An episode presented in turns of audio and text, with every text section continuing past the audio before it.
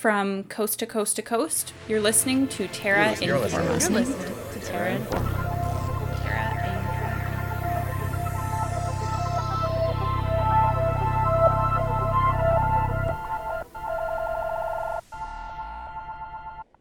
We are back after our winter break.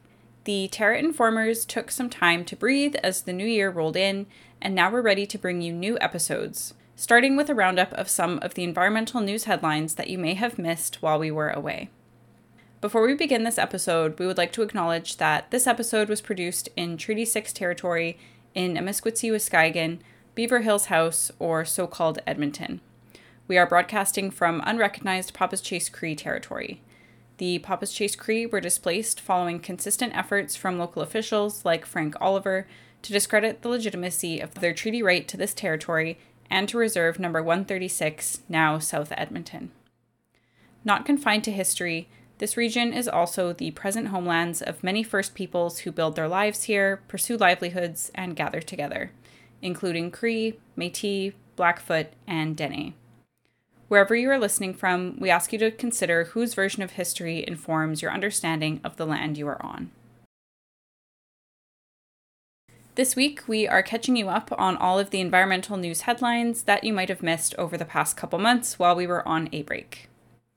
For our first story, here's Sarah Chitsas covering a carbon capture plant owned by Shell that is emitting more than it is capturing.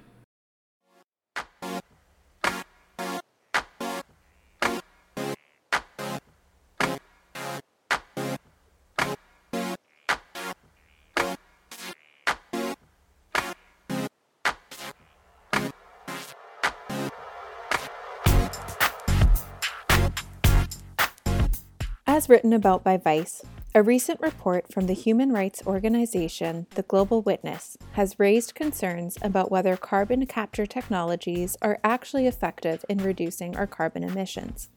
Carbon capture is sometimes called carbon capture utilization and storage, or CCUS. Carbon capture technology is a growing industry as there is more awareness about the risks associated with our high levels of carbon and greenhouse gas emissions. There are a couple of types of carbon capture. Direct air capture is used to draw carbon dioxide directly from the atmosphere. This type of carbon capture isn't quite as prominent in discussions right now as carbon capture technologies that are tied specifically to industrial emissions. These kinds of technologies capture carbon as it is emitted from facilities, for example, oil refineries. Once the carbon is captured, it is compressed and either stored permanently in geological formations like oil reservoirs, or it is transformed into new materials like concrete. Theoretically, carbon capture technologies could help us reduce our carbon dioxide emissions to zero, or even negative if we were able to capture carbon at a faster rate than we are emitting it. According to the International Energy Agency, in order to reach net zero emissions by 2050, we would need to capture 7.6 gigatons of carbon dioxide, and this is about 190 times more carbon than we are currently capturing. To incentivize more carbon capture, the Canadian federal government has announced plans to launch a tax credit for companies investing in carbon capture, utilization, and storage sometime in 2022. There is, however, some controversy around how effective carbon capturing actually is. One big concern is that carbon capture technologies may not be capable of meeting the amount of carbon they are intended to capture. This concern has really come to light recently in the case of Shell's Quest carbon capture plant. Shell's Quest facility is a massive carbon capture plant that siphons carbon from Shell's Scotford Upgrade facility, which is located in the Edmonton area. Quest transforms the carbon it collects into a liquid, which is then transported to a storage area via a pipeline and is stored two kilometers underground. The problem with Quest, as was reported by the Global Witness this month, is that it is releasing even more greenhouse gases than it is sequestering. From the time period of 2015 to 2019, Quest was reported as capturing 5 million tons of carbon dioxide. Meanwhile, during that same time period, it was found that Quest released 7.5 million tons of greenhouse gases. In an email to Vice, Shell stated that Quest is intended to demonstrate merits of carbon capture technology, but it didn't respond to allegations of Quest emitting 7.5 million tons of greenhouse gases.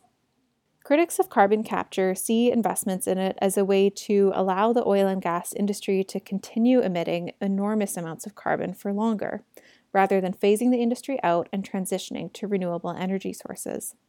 Over 400 academics sent an open letter to Finance Minister and Deputy Prime Minister Chrystia Freeland, cautioning against tax credits for new carbon capture projects, as these projects may essentially be considered as subsidies for fossil fuels and they're not yet consistently meeting their emissions reduction targets. While carbon capture tech may have a role to play in the goal of reaching net zero emissions by 2050, perhaps we should focus on reducing our emissions through increasing renewable energy and energy efficiency.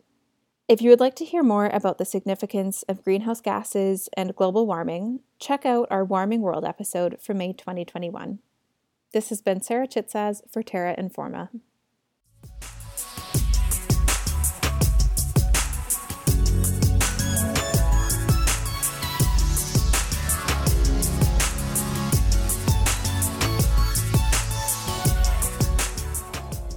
Thanks, Sarah. Next, here's Elizabeth Dowdell talking about the lack of penalties that Coastal GasLink has faced for environmental violations.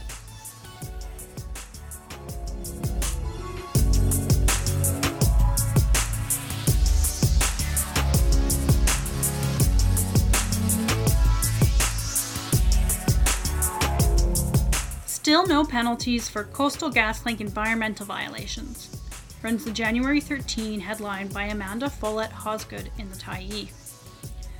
The gist of the story is that since shortly after Coastal GasLink began pipeline work in the region, they started violating environmental standards that had been set as a condition of their operation.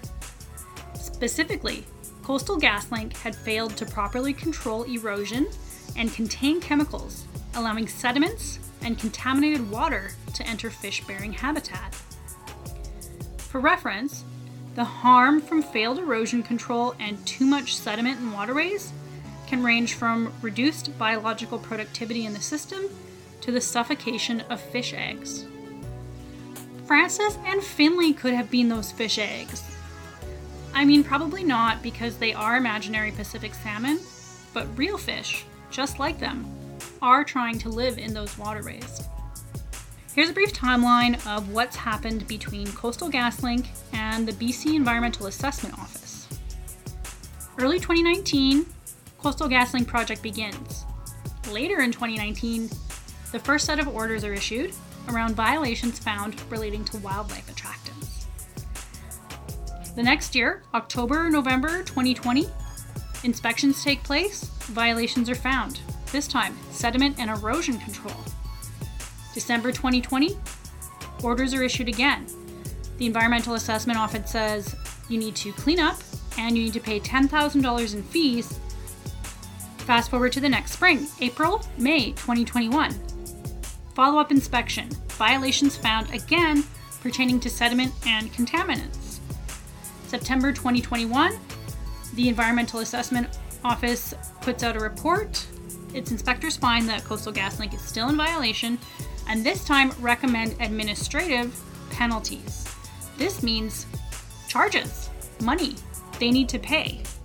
The next month, October 2021, follow up inspection is done again. Violations from April, May 2021, this, you know, the past spring, still persisting.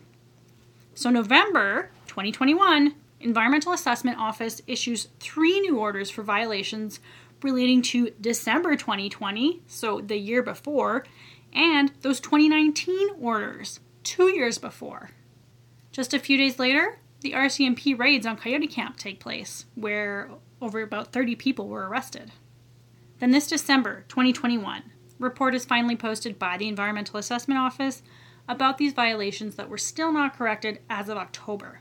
What we're expecting now is that sometime late January here, 2022, the Ministry of Environment and Climate Change Strategy could decide if those administrative penalties should be issued for the fact that Coastal GasLink did get caught repeatedly violating these environmental orders. Or they could decide not to, um, whatever the designated authority within that ministry decides. As of January 27th, no decision has been made by the ministers, even though inspectors with the Environmental Assessment Office have recommended this. So, in total, over three years, 11 environmental protection orders have been issued against Coastal GasLink, related to either animal attractants, uh, erosion and sediment control, or the release of contaminants into waterways. Coastal GasLink estimates their 670 kilometer pipeline route will cross about 625 streams, creeks, rivers, and lakes once complete. So far, they don't seem to be off to a great start. Why not just charge Coastal GasLink for their non compliance? The polluter pays principle is supposed to govern environmental protection, and Coastal GasLink has clearly failed to meet the required and agreed upon minimums of protection. So they should pay, not just to clean up the mess they made, but for breaking the law repeatedly. While the BC Environmental Assessment Office has been issuing these repeated environmental protection orders, estimates are that up to $20 million have been spent on militarized law enforcement to remove Wet'suwet'en people and their supporters from occupying their traditional territories. Also, that Coastal GasLink can continue working on their pipeline. BC Green Party leader and MLA Sonia Furstenau has been critical of this fact noting the damage to the environment has already been done and asking in the legislature when enforcement of environmental protection will happen already. Good question, Sonia.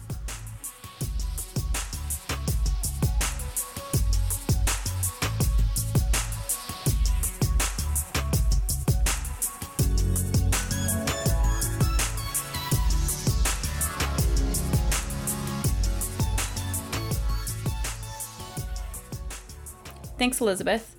Now, let's stay in British Columbia for our Land and Water Defender updates from the past couple of months.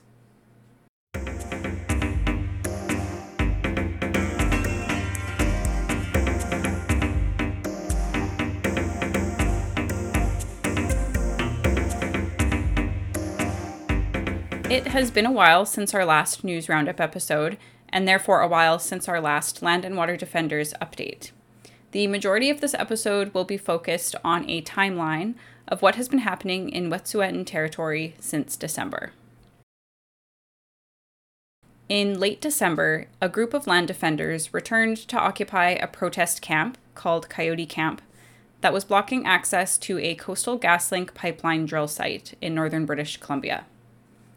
This was one month after dozens of high profile arrests of Wet'suwet'en members, supporters, and journalists took place on Wet'suwet'en territory after the Gidimt'en clan of Wet'suwet'en Nation issued an eviction notice to pipeline workers from the territory. During this return to Coyote Camp, Coastal GasLink stated that, quote, 10 to 12 camouflaged and masked opponents took over the Marten Forest Service Road and Morice River drill site, end quote. In an article for CBC, Jennifer Wickham, media co coordinator for the Gidimt'en checkpoint, noted that with cold winter temperatures being below negative 20 degrees Celsius, many people were wearing face coverings. Wickham stated that the eviction notice given by Wet'suwet'en hereditary chiefs to Coastal GasLink still stands, but that given police operations at the pipeline barricades have been frequent, with 75 people having been arrested in total on the territory, people in Coyote Camp anticipated more arrests and police action against, quote, unarmed indigenous people, end quote.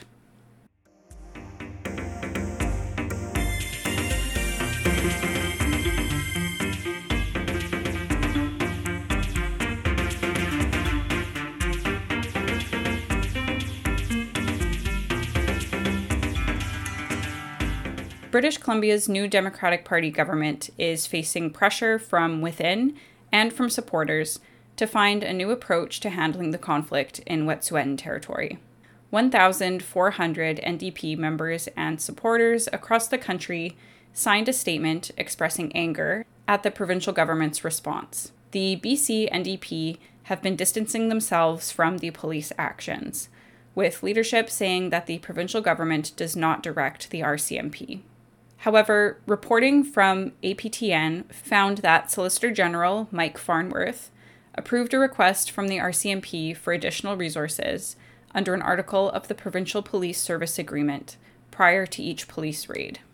An article in the Tyee laid out that, according to the agreement, quote, the RCMP will, at the written request of the provincial minister made to the commanding officer, be redeployed to such extent as it is reasonably necessary to maintain law and order. End quote. Back in November, a group of Gitxsan hereditary chiefs, matriarchs, and elders issued an eviction notice to MLA Nathan Cullen, citing, quote, failure to ensure the safety of his constituents, including the Gitxsan and Wet'suwet'en. Later in December, Cullen released a letter to the RCMP commissioner asking for the review of recent RCMP actions concerning force used by RCMP members in his riding. In the article for the Tyee written on January 10th, the RCMP said that there were no current plans for enforcement on Wet'suwet'en territory. However, observers reported increased RCMP resources in the area during the days around when the article was written. An RCMP airplane landed in Smithers, and several police vehicles were seen at hotels.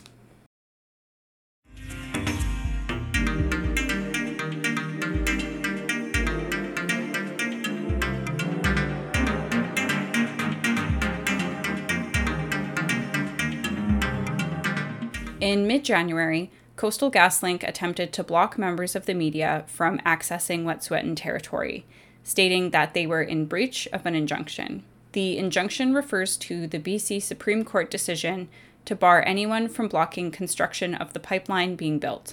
According to another article for the Tyee, the injunction prohibits, quote, physically preventing, impeding, restricting, or in any way physically interfering with, or counseling others to prevent, impede, restrict, or physically interfere with any person or vehicle traveling to or accessing the vicinity of the area, end quote. With the area referring to that that surrounds the Morice West Service Road. It also prohibits anyone from blocking access to people working on the pipeline, from going within 10 meters of workers doing pipeline construction, and from threatening employees and or interfering with their work. Amanda Follett Hosgood, the journalist reporting for the Tyee, said that the journalists that Coastal GasLink tried to block in mid January were not doing any of these things. You might remember from our updates on forest defenders at Fairy Creek that Teal Jones temporarily lost its injunction when the BC Supreme Court ruled that the RCMP had improperly blocked the media's right to access the logging area. And speaking of which, for a quick update on Fairy Creek, Teal Jones has had their injunction against Fairy Creek protesters reinstated after they appealed a judge's denial of the company's request to extend it. The public protest camps are currently closed for the winter, but we will keep an eye on this story as it develops. The injunction was reinstated through a unanimous ruling by BC's Court of Appeal.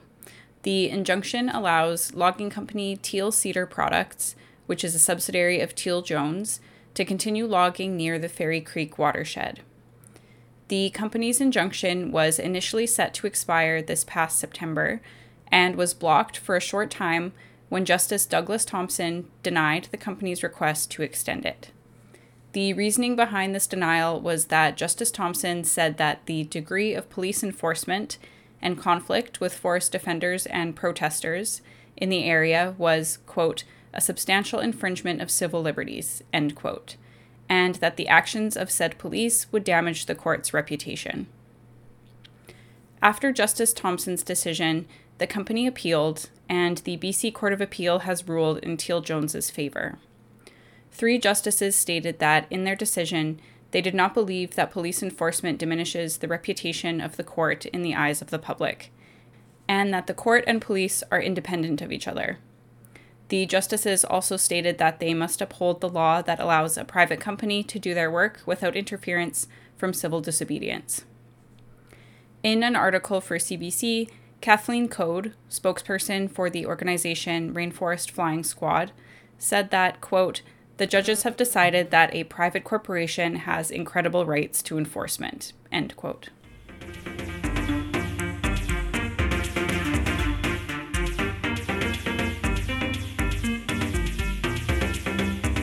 For our final update, we are heading south of the border to California, where ancient redwood trees are being returned to the care of the indigenous peoples of the area. An organization called Save the Redwoods League announced that it is transferring more than 500 acres on the Lost Coast, located in Northern California, to the Intertribal Sinkyone Wilderness Council, where a group of 10 tribes will be responsible for protecting the land. Save the Redwoods League purchased the land two years ago for $3.5 million to provide habitat for endangered bird species. The sale was funded by Pacific Gas and Electric Company in order to mitigate for other environmental damages done by the company. The company has a poor track record from a natural gas line explosion that caused the death of eight people in a neighborhood to being blamed for sparking more than 30 wildfires in 2017. Priscilla Hunter, chairwoman of the Sinkyone Council, said in an article for ABC News that, quote, it's fitting they will be caretakers of the land where her people were removed or forced to flee before the forest was largely stripped for timber.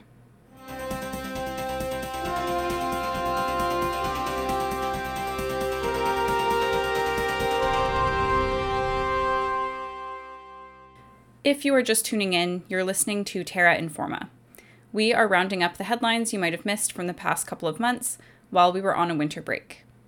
Next up, here's Sonic Patel with some local Edmonton news, where the court has dismissed judicial review to halt the council approved Epcor solar farm project in the River Valley.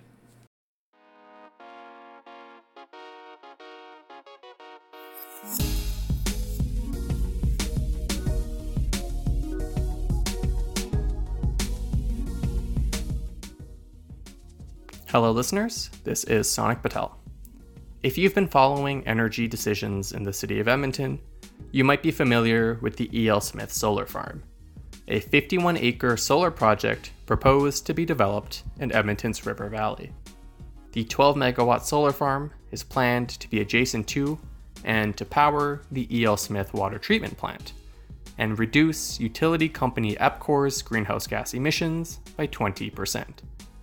But the environmental benefits of the solar farm are not as clear cut as one might expect. While renewable energy will reduce carbon emissions, the location of the solar farm in the River Valley, a contiguous green space in the heart of Edmonton, and home to many flora and fauna species, drew the ire of some groups and peoples concerned about biodiversity impacts. The project and fencing around it are expected to reduce connectivity for wildlife and increase the risk of injury or death from collisions with that infrastructure. However, in exchange, 31.5 acres were transferred from EPCOR to the city for conservation purposes, and the project would add 7.4 acres of treed areas. So, how do you balance the need for renewable energy with the protection of key ecosystems?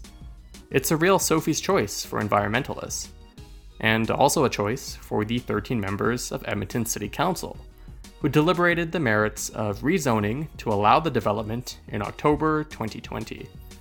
The decision came down to a hair. Wait, sorry, I misspoke. The decision came down to a mayor of the city, who joined six other councillors to approve the decision, resulting in a 7 6 vote in support of the development. The decision came after multiple years of engagement and deliberation. The Edmonton River Valley Conservation Coalition, who are a group that, well, all the information you need is really in the name. Anyways, the Edmonton River Valley Conservation Coalition challenged the decision in court, claiming that council did not follow appropriate procedure because they did not vote on whether the solar farm was essential, which they allege is necessary in the River Valley bylaw. The judicial review from an Alberta Court of Queen's Bench judge found that voting on whether the solar farm is essential would only have been required if the project was a major public facility, or if the city was putting money into the project, which it isn't, even though EPCOR is wholly owned by the city because they are a separate and arm's length entity. The coalition also expressed concern that counselors focused on financial benefits over social and environmental concerns. However, the judicial review also found that counselors are allowed to make decisions based on the considerations they think are best for the community, even if they prioritize economic factors over other considerations. So the controversial E.L. Smith solar farm is moving forward, and it looks like we might see some panels in the river valley pretty soon. The project is an example of conflicting environmental values and views as we try and balance a global climate crisis with protecting the local places and species that are most valuable and important to us. This has been Sonic Patel. Thanks for listening.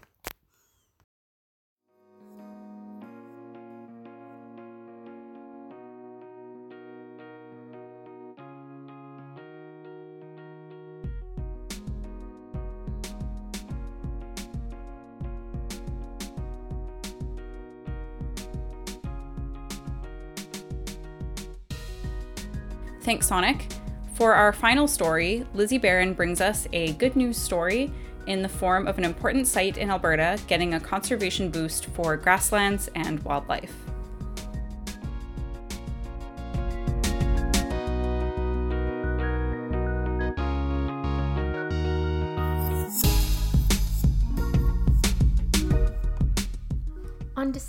2021, the Nature Conservancy of Canada announced that with a recently acquired 43 hectare property called the Belly River property, they have expanded the conservation areas around Waterton Lakes National Park.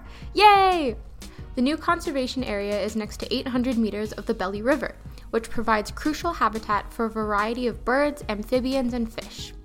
The property itself is largely comprised of native grassland, which is an endangered ecosystem and home to 85% of Alberta's species at risk, according to the Nature Conservancy of Canada. What are some of the species at risk that now have expanded habitat, you may ask? It might not be what you first think of, but endangered limber pine trees are growing through the property. These trees are characteristic of native grasslands and in crucial need of protection, as recently reported by digital reporter Nathan Howes for the Weather Network. In terms of critters, the Waterton Lakes National Park and Belly River area provides homes and crucial habitat for animals such as wolves, cougars, wolverines, lynx, and grizzly bears. The density of big predators in the region means there is high biodiversity, including enough prey, animals, and other food sources. The Belly River property, with its large, open, and expansive grasslands, will be a great fit for these iconic predator species, especially the grizzly bear. Grizzly bears are considered at risk by the province of Alberta due in large part to habitat loss and human encroachment. Hopefully, this land will continue to be protected, flourish, and provide home for species from pine trees to grizzly bears and all in between. Stay grassy, Alberta!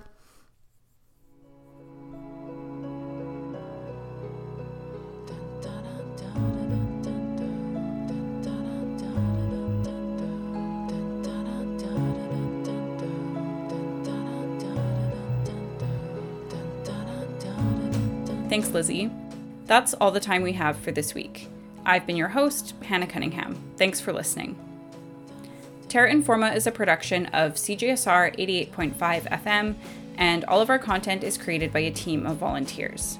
Thank you to everyone who contributed a story this week. If you like what you heard, check out our website, terrainforma.ca, or check us out on Facebook, Twitter, or Instagram at Terra Informa. Catch you next week for another new episode right here on Terra Informa.